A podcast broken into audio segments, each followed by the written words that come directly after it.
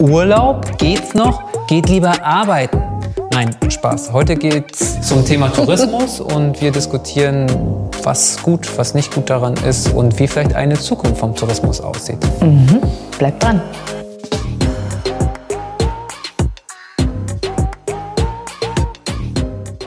Hallo, herzlich willkommen auf unserem Kanal Geht's noch? Heute diskutieren wir das Thema Tourismus. Und wir sprechen viele Bereiche an, wo wir auch schon Videos zu gemacht haben, zum Beispiel Kreuzfahrtschifffahrt oder Steuern. Also schaut euch auch gerne unsere anderen Videos an, da sind viele Informationen zum Thema. Katharina, wie viele Tage Urlaub hast du denn? 30 Tage habe ich. 30 Tage, ist eine ganze Menge. Was machst du da so? Ich fahre gar nicht so weit weg. Also ich bin eigentlich die letzten Jahre immer viel hier so in Mecklenburg-Vorpommern geblieben, war viel auf dem Dorf, habe Freunde besucht, in der Nähe vom Strand, haben einige Wunder.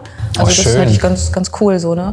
Dadurch ist immer nicht so viel Reisezeit, die weggeht. Das finde ich gut. Und mit kleinen Kindern ist das auch anstrengend, weit weg zu reisen. Ja. Das kam dann gar nicht in Frage. Und ging es auch mal weiter weg bei dir im Leben? Früher ging es weiter weg, ja. Ich habe mal eine Osteuropa-Tour gemacht oder war auch tatsächlich mal in Südamerika für ein ganzes Jahr. Ich habe in Brasilien gelebt, habe da gearbeitet und bin dann viel rumgereist, habe die anderen Länder kennengelernt. Freunde gehabt, die da leben, deren Familien kennengelernt und da war richtig integriert. Also das ist nochmal eine andere Art, finde ich auch, andere Teile der Welt kennenzulernen, so als nur mal einen kurzen Blick zu werfen und wieder weg.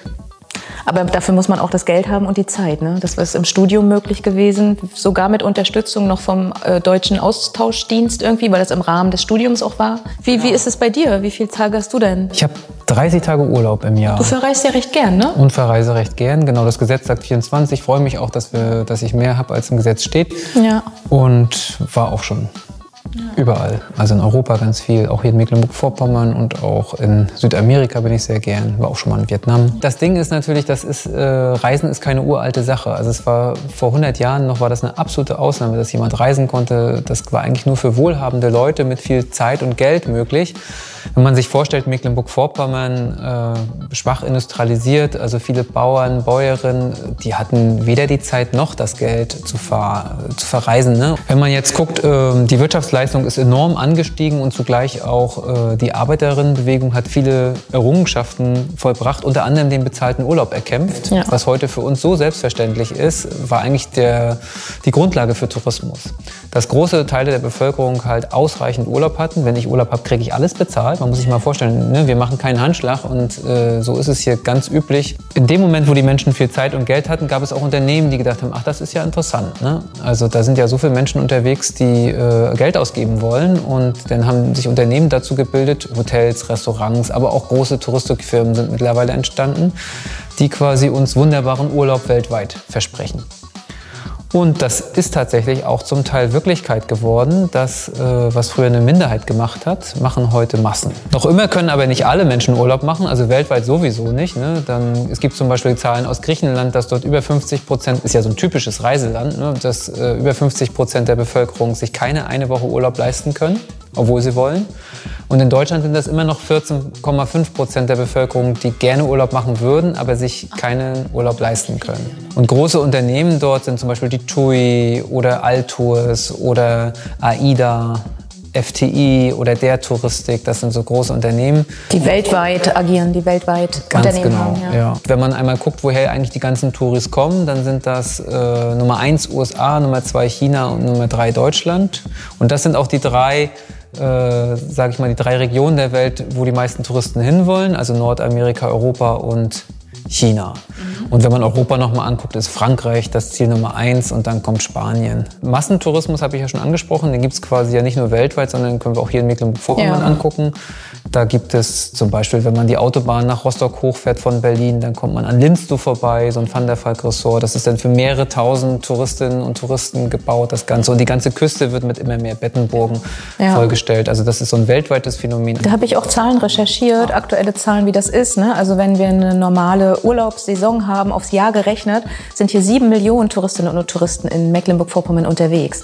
Das ist viel, ja. Und 1,6 Millionen Leute wohnen hier. Also vom Verhältnis her, ne, wie voll oder wie viele Menschen auf einmal dann in Mecklenburg-Vorpommern auch sind. Also das macht sich dann schon bemerkbar. Ja.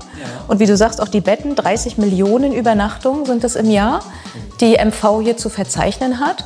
Innerhalb des Landes ist es nochmal unterschiedlich. Zum Beispiel fahren die Leute viel nach Rügen, das ist ein schöner Ort. Und da hast du dann im im Jahr 1,3 Millionen Touristinnen und Touristen bei einer Einwohnerzahl von 77.000.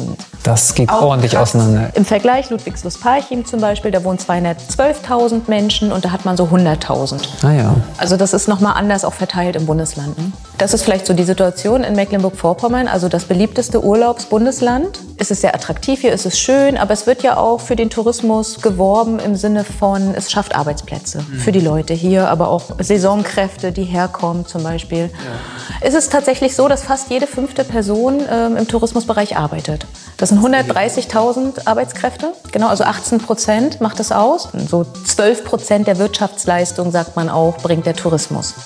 Und auch die Landesregierung, die Tourismusindustrie sind auch immer noch auf Wachstum. Also sie wollen das gerne ausbauen. Es sollen noch mehr Betten entstehen, es sollen noch mehr Hotels gebaut werden, mehr Events, am besten auch die Saison noch verlängern, ja, sodass immer noch mehr Menschen kommen können und ihr Geld hier lassen. Wir sehen das ja hier konkret in Rostock zum Beispiel auch. Wenn Sommer ist, ist die Stadt voll. Wenn wir nach Warnemünde fahren, was so der dichteste Ort von Rostock ist, wenn man an den Strand möchte, ist der voll. Der Strand ist voll, es liegen Kreuzfahrtschiffe dort, manchmal 3 Stück. Zugleich. Ja. Und da sind ja mehrere tausend Leute drauf, plus noch die Angestellten. Und Warnemünde hat 8.000, rund 8.000 Einwohner. Und in dem Moment ist es einfach auch proppenvoll dort. Ne? Also ich fahre zum Beispiel gar nicht so gern nach Warnemünde. Das ist mir einfach zu dicht und zu viel. Ich kenne ja die Natur ohne Menschen und denke dann, oh, irgendwie hat man nicht mehr so viel von dem Erholungsaspekt. Ja. Vielleicht können wir ja mal auf die Probleme zu sprechen kommen. Da sind wir ja schon, ne? Bei den ökologischen Problemen. Ne? Du hast schon gesagt, die Natur. Und wir sind ja gerade in Zeiten von Klimaerwärmung, was ja so ein weltweites Problem ist. Und wenn man sich dann anguckt, ursächlich ist ja das CO2, das Kohlendioxid. Und dafür ist der Tourismus zu 5% verantwortlich. Und es wächst, es wird mehr. Es wird mehr, genau. Wenn man sich dann vorstellt, Massentourismus braucht natürlich Wasser. Es braucht Elektrizität, es braucht Beton. Es muss riesige Bettenburgen gebaut werden, es werden Parkplätze gebaut, es werden Restaurants gebaut, irgendwelche Spaßanlagen, Parks und so weiter. Ne? Also da wird sehr, sehr, sehr viel Fläche mit verbraucht. Müll und Abwasser geht zum Teil auch direkt ins Meer, auch aus Kreuzfahrtschiffen gehen Teile direkt ins Meer und je nach Land ist das auch nochmal verschieden und die Verhaltensweisen der einzelnen Touristen sind natürlich auch verschieden. Ne? Manche schmeißen ihren Müll einfach dahin, wo sie halt stehen. Ne? Und manchmal wird es weggeräumt, manchmal nicht. Die Natur wird quasi überbelastet an vielen Stellen. Man kann sich vorstellen, wenn so ein Naturwunder von 100 Leuten begangen wird, ne? Okay.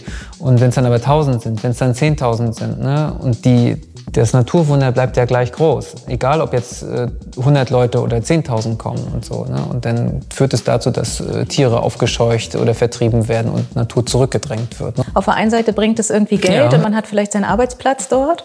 Und auf der anderen Seite siehst du aber auch die Entwicklung und hast Angst um die Zukunft, ja, des Ortes, ne? Man kann das jetzt sehen, zum Beispiel auf Rügen, hier in Mecklenburg-Vorpommern. Ne? Da gibt es einen Ort Dranske, so ziemlich in der Ecke bei Kap Akona, und der hat nur 1.000 Einwohner. Und da gibt es den Nationalpark, der grenzt halt fast an Dranske ran, also mit einer Kernzone und unglaublich gut erhaltener Natur. Und da soll jetzt eine Bettenhochburg entstehen. Also okay, da wird ein Riesenressort für Reiche, ja, entstehen. 2.300 Betten entstehen dort. Und 700 Betten nochmal für die Angestellten dann, also zusammen 3.000. 680 Millionen wollen die da investieren. Und da steht jetzt Wald, also das müsste man alles abholzen. Und der Ort selber hat ja nur 1.000 Einwohner, ne? Und dann kommen 3.000 dazu. Und das muss gebaut werden, ne? Da kommt ja Beton hin, dann muss das dahin geschafft werden. Und dann auch die Versorgung. Du musst ja 3.000 Menschen, die da wohnen, die müssen versorgt werden, ne? Ist belastend und eine Herausforderung, auf jeden Fall. Und die Leute, ich war jetzt gerade vor einem Monat dort gewesen und die Leute vor Ort hatten halt keinen Bock darauf, ne? Also alle, die wir gefragt haben, wollen das nicht und fangen sich da auch an zu organisieren. Wenn man sich jetzt die soziale Dimension anschaut, auch was das sozusagen für die Menschen bedeutet, die auch hier leben, da hast du zum Beispiel den Effekt oder das Phänomen, dass Wohnraum immer teurer wird dadurch, weil das durch den Tourismus hochgetrieben wird. Weil Wohnraum wird zum Beispiel in Ferienwohnungen umgewandelt, weil du daraus ja einfach mal viel mehr Profit schlagen kannst. Das hat natürlich Auswirkungen für die Leute hier vor Ort, ne? Zum Beispiel auf Rügen gibt es einen Ort Sellin. Ja. Da wurde sich jetzt richtig gegen neue Baugebiete entschieden. Also es werden keine Baugebiete mehr zugelassen für den Bereich. Oder auch in Rostock ist es verboten, Wohnungen in Ferienwohnungen umzuwandeln. Das ist gut. Das sind so Anfänge, ne? die schon beginnen und das sehen, das Problem, dass das nicht geht, dass es zu viel wird irgendwie. Die meisten, die hier Besitz haben, kommen gar nicht aus Mecklenburg-Vorpommern. Ne, das sind ausländische Investoren, viele aus Westdeutschland oder auch Berlin, die hier große Hotels haben. Und das Geld bleibt ja nicht hier. Das Geld bleibt nicht hier. Mhm. Zum Beispiel auf Binz gibt es nur noch 3 Hoteliers, die Hotels an der Promenade haben und alle anderen nicht. Die gehören anderen Menschen, die nicht hier leben. Aber ist das nicht überall so? Nee, nee, eine krasse Vergleichszahl habe ich rausgesucht, dass du in Bayern zum Beispiel sind 80% im Besitz der Bayern selbst. Ach, krass. Der Menschen, die dort leben. Ne? Die haben was von dem, was dort auch an Wirtschaftsleistung erbracht wird, an Profit. Und hier sind es 10%. 10% nur. Das ist alles andere geht wahnsinnig wenig. Und das macht natürlich auch unzufrieden, ne? Und ein großes Missverhältnis. Auf der einen Seite hast du, wie du schon sagst, du hast im Prinzip die Nachteile des Tourismus und die Vorteile nicht. Ja. Nicht in der Dimension, wie es sein müsste oder sein könnte. Da können wir gleich weitermachen, nämlich warum hier auch wenig Geld bleibt in Mecklenburg-Vorpommern, liegt auch daran, dass die Löhne so niedrig sind. Wären die Löhne höher, könnte auch mehr hier bleiben. Wir haben nur 75% vom Bundesdurchschnitt, was die Löhne hier anbetrifft und oft bei längerer Arbeitszeit als im Westen. Überhaupt insgesamt, nicht nur im Tourismusbereich. Insgesamt, ja, genau. Im Tourismus spiegelt sich das aber auch wieder. Und zum Beispiel in Hessen wird deutschlandweit am meisten verdient und im Vergleich können die Menschen dort 16.000 € mehr im Jahr netto behalten durch ihre Arbeit als in Mecklenburg-Vorpommern. Und was dazu kommt, ist, dass im Hotel und Gaststätten die Arbeitszeiten oft auch an sich schon Arbeitnehmer unfreundlich sind. Wenn man jetzt zum Beispiel überlegt, dass man meinetwegen die Morgens- bis Nachmittagsschicht hat, dann hat man eine Pause, dann hat man die Abendschicht und wenn man abends zu Ende ist, meinetwegen 23, 24 oder noch später, dann muss man morgens um 7 wieder anfangen. Also da reicht die Zeit, die Pause sozusagen zwischen Arbeitsende und Arbeitsanfang eigentlich gar nicht aus, um sich richtig zu erholen. Wenn man dann noch bedenkt, dass es ein Saisonjob ist, ne? Also dass es vor allem im Sommer halt unglaublich viel Arbeit gibt, da könnte man 24/7 durcharbeiten, sage ich mal. Und so einen Druck spüren die Beschäftigten dort auch. Die Arbeitslosigkeit zum Beispiel in Rügen war jetzt 2019 auch in der Saison halt bei weit unter 7%, also ein bisschen über 6. Da sieht man halt, dass Arbeitskräfte fehlen. Vielleicht noch ein Punkt, den du auch gesagt hast, ne? So ein Beispiel aus Sellin, dass tatsächlich, was die Einkommen noch mal kleiner macht oder das Arbeiten im Tourismus schwerer ist, halt, dass es keine Wohnungen gibt. Ne? Der Selliner Bürgermeister hat halt für Angestellte neue Wohnungen bauen lassen wollen, hat einen Investor gesucht. Für Tourismus gibt es massenhaft Investoren, aber für Wohnungen nicht. Der sollte halt unter 10 € kalt Wohnungen für Angestellte im Tourismus bauen. Gibt's keinen, findet man nicht. Krass. Was bleibt uns dazu sagen aus einer sozialökologischen Sicht, wenn wir die Zukunft anders gestalten wollen? Ich würde gerne auf jeden Fall den Aspekt auch noch mal darauf richten, dass das Reisen an sich eine wunderbare Sache ist. Also das ist ja, das würden wir nicht verbieten, das wollen wir nicht irgendwie den Menschen nehmen, sondern Reisen soll möglich sein, gerade auch aus dem Aspekt der interkulturellen Verständigung. Ich lerne andere Menschen kennen in einem anderen Land. Also dieser Aspekt des Reisens ist schön und natürlich die Erholung auch, die Erholung vom Arbeiten, vom Alltag. Ja. Ne? Und da finde ich, aus so einer sozialökologischen Sicht kann man sagen, dass es natürlich ein ökologisches Reisen sein muss, wenn wir reisen.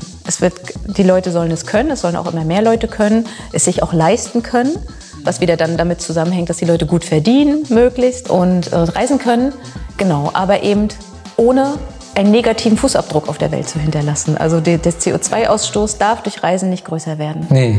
Und das würde bedeuten, dass man Kreuzfahrtschifffahrt, dass man Flugreisen und auch lange Autoreisen verbietet, beziehungsweise dass die zurückgefahren werden und dass es ein gutes Bus- und Bahnsystem gibt, dass die Radwege ausgebaut werden. Hier in MV zum Beispiel gab es ja viele, viele Bahnschienen, die eingestampft worden sind, ja. Haltestellen, die nicht mehr angefahren werden. Ja, aus sozialistischer Sicht wäre auch gut, wenn man Kulturdenkmäler erweitert, also es gibt viel, viel mehr spannende Kultur, als bisher unter Schutz steht und auch genauso Natur. Was auch gut ist, ist halt, dass man mit Bettenburgen stoppt, also weiteren Massentourismus sozusagen verhindert. Und naturnaher Tourismus, das ist ja auch eine gute Alternative, ne? Campen, Wandern, Radfahren, Urlaub auf dem Bauernhof. Und alles, was das befördert, eben unterstützen, ne? Mit Infrastruktur und das andere runterfahren. Und auch die Beschäftigten im Tourismusbereich werden gut bezahlt in der sozial-ökologischen Zukunft. Mindestens 13 € ist ja gerade die Forderung der Linken von Mindestlohn. Also das muss auf jeden Fall sein und eingehalten werden. Ja, was du machen kannst, ist verreise auf möglichst ökologische Art und Weise, wo die Reisezeit nicht so lange ist oder der Reiseweg und mehr Zeit für Erholung bleibt. Was du auch machen kannst, sprich mit deinen Freunden, mit den Arbeitskollegen, mit der Familie zum Thema Tourismus, Urlaub machen und Reisen. Schaut in eurer Umgebung nach tollen Orten, wo man Urlaub machen kann. Und lass dich vielleicht nicht so kriegen von den tollen Bildern, die einem in Social Media immer gezeigt werden, was man alles gesehen haben muss auf der Welt. Einiges muss man vielleicht auch gar nicht gesehen haben, weil das ja die Natur schützt, dass dort keine Menschen hinkommen. Es gibt auch sehr viele schöne Reportagen über die Wunder der Natur, die ja vielleicht auch ausreichen, wenn man sich die anschaut. Wenn irgendwer bei euch zu Hause eine neue Bettenburg plant, dann verhindert die. Fahr viel Fahrrad und campe, das ist auch eine schöne Art, Urlaub zu machen. Werdet Gewerkschaftsmitglied, damit Arbeits- und Lebensbedingungen für alle besser werden. Und wenn man ein bisschen weiter verreist, dann ist es, glaube ich, gut, auch ein bisschen länger dort vor Ort zu bleiben. Damit man nicht so viel Reisezeit verbringt und einfach die Chance hat, den Ort kennenzulernen, die Menschen kennenzulernen. Wenn ihr unsere Videos seht und ihr habt irgendwelche Gedanken dazu, die ihr teilen wollt, oder ihr habt Verbesserungsvorschläge oder Kritik, dann nutzt die Kommentarfunktion bei YouTube. Like gerne unser Video, abonniert den Kanal und drückt die Glocke.